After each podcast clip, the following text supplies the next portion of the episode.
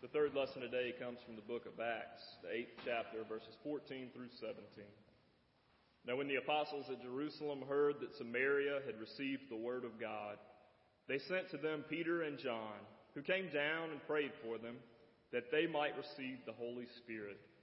For he had not yet fallen on any of them, but they had only been baptized in the name of the Lord Jesus. Then they laid their hands on them, and they received the Holy Spirit. This is the word of the Lord. I can't imagine much more of a beautiful story than that, can you?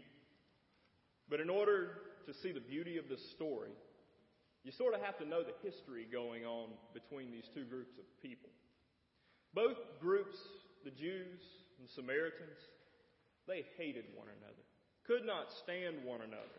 In the Gospels, we read the story of the Good Samaritan. Most of us are familiar with that story. We learn that what made the Samaritan so good is that he stopped alongside of the road. He was the only one that stopped along the side of the road to help the man who had been beaten and robbed. We also learn in that story that the Samaritan was the one who was least likely to be helping this man who had been beaten and robbed and left for dead on the side of the road. Because that guy who had been beaten and robbed and left for dead on the side of the road was a Jew. Why did these two groups of people hate one another so much? We have to go a long way back to figure this one out. Back when many of the Israelites were carried away into exile in Babylon in the year 587 BCE, some of those Jews who had been carried away began intermingling and intermarrying with some of those people who had taken them captive. And throughout the generations, it resulted in these Samaritans. The Jews saw the Samaritans as half-breed Jews who had distorted the religion and the bloodline. And the Samaritans saw the Jews as the uppity group of people who throughout the years had managed to twist the religion to suit whatever need it was they had at the time. Needless to say, these two groups of people mixed about as well as oil and water. Now we see this story here in the book of Acts. There's a group of people, these Samaritans, who have heard the word of God and they've been baptized, but that word of God made such a difference in their lives that the apostles heard about it. And they sent Peter and John to these Samaritans to see what is going on. These apostles realized that some things go deeper than who you are or where you're from. They understand that some things are more important than which side of the tracks you grew up on or how pure your bloodline just might be. When I read this story, I got to thinking about all the different ways that we as a society judge one another. How do we do it? How we worship? Our political leanings? Which grocery store we may go to? our sexual orientation. Sometimes I even judge people based on the way they shake my hand. We find all sorts of ways to judge one another. It's just what we do. I was watching TV, a TV show the other day, and the story behind this particular show was that there was a bombing at a Muslim mosque. It was in downtown New York City, and the tensions were high among everyone. The entire police force was there. They were on the lookout for potential suspects. An African American police officer stopped a Muslim man on the sidewalk because he was wearing a turban. And the Muslim man took offense at this and he punched the police officer right in the face and ended up getting arrested for doing that. When the commissioner started looking into this event, he realized that the officer stopped the man on the sidewalk because he was wearing a turban with no other probable cause than that. It turned out that the officer had been given a, a wanted poster, a, a Xerox piece of paper with a cartoon looking drawing on it with a man wearing a turban. That was all he had to go on, and it was enough for him to stop that man on the sidewalk. In that particular area, the heavily Muslim population had a great mistrust of the law enforcement because they had encountered events like this in their past. And that particular police officer rushed to judgment because of a stereotype that he had in his mind, because of particular events in his past. Here we have two different stories. The first story, it's about a group of people who despise one another. The Jews, the Samaritans. They don't want to have a single thing to do with one another. They are perfectly happy living their lives separated, not ever dealing with one another and moving on with life. But then the Word of God gets in the way. It has a way of doing that. The Word of God is presented to the Samaritans and the apostles who have already experienced the transformative power of God's grace. understand that the walls that we sometimes build around ourselves sometimes have to come down when God speaks. And then we had this second story. And it's about two groups of people who mistrust one another the police and the Muslim population in this particular TV show. They don't want to deal with one another. They're perfectly fine going about their daily lives, never coming into contact with one another. In this story, there is no mention of the Word of God being the motivating factor behind any one of their actions. There is a set of circumstances that unfolds because of the mistrust that humanity has created amongst itself.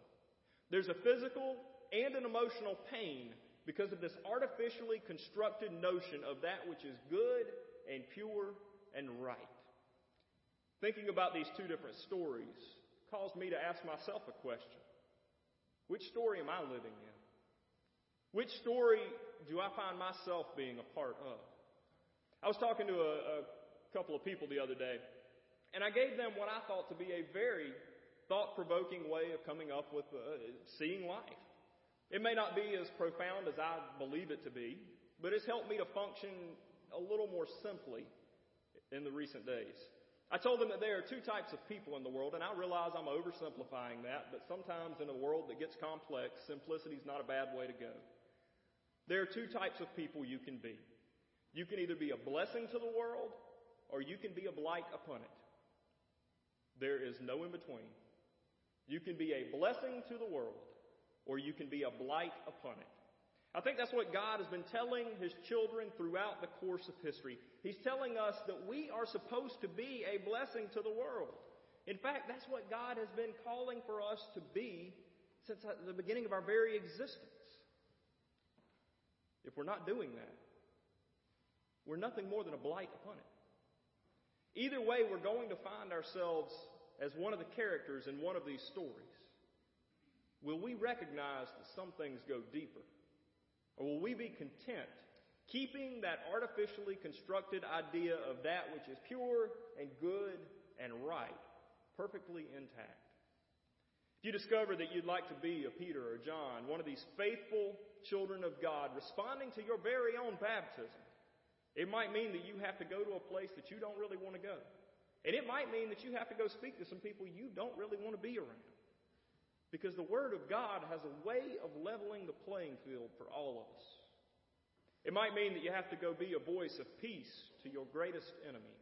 It might mean that you have to go offer words of reconciliation to atone for some words that you have spoken that have created a chasm between you and another child of God.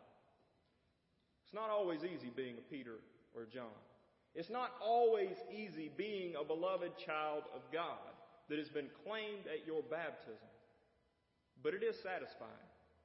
It is freeing, and it is very, very life giving. The response that we offer to this gift of grace that's been given to us before we were ever born, that's the life that we're called to live. That's the life that we see being lived out by these two apostles who not only go to the Samaritans, but when they get there, they risk becoming unclean by touching them, by laying their hands on their hated enemies that the Holy Spirit might begin to work? Are we willing to let our hands become unclean, that the kingdom of God might be built here on earth as it is in heaven? Which story are we living in? Which story do we want to be a part of?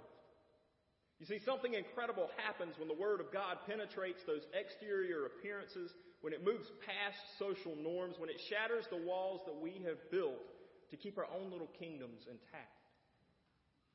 It transforms us. But more than that, it begins to transform our hearts and our wills. It begins to move our wills away from ourselves and towards God.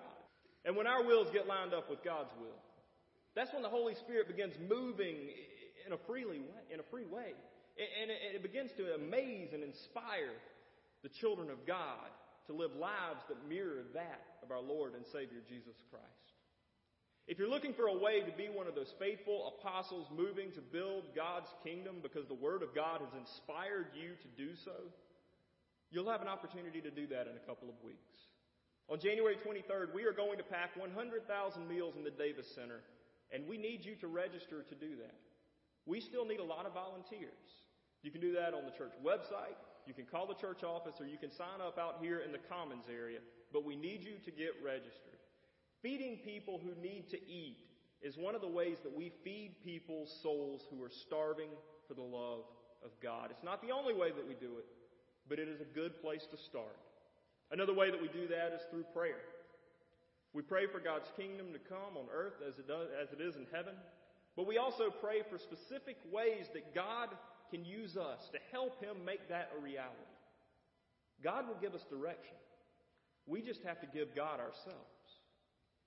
In just a few moments, we're going to have an opportunity to come down front and to reaffirm our baptisms, to remember our baptisms, to remember that grace that went before our very being. Some of us will have been baptized later on in life. We'll be able to remember that. Some of us may have been too young to be able to remember that, and that's okay. Because that grace that God has given to you when He claimed you as His beloved child through water and the Spirit, that's something that's been working in our lives even when we didn't even know it. And it will continue to work as long as we are able to let it work. See, some things just go deeper. And that water that we're going to come down front and touch in just a few moments, that water full of God's love and grace, folks, that's about as deep as it gets. Take that grace, respond to that grace, live in ways that build the kingdom. Amen.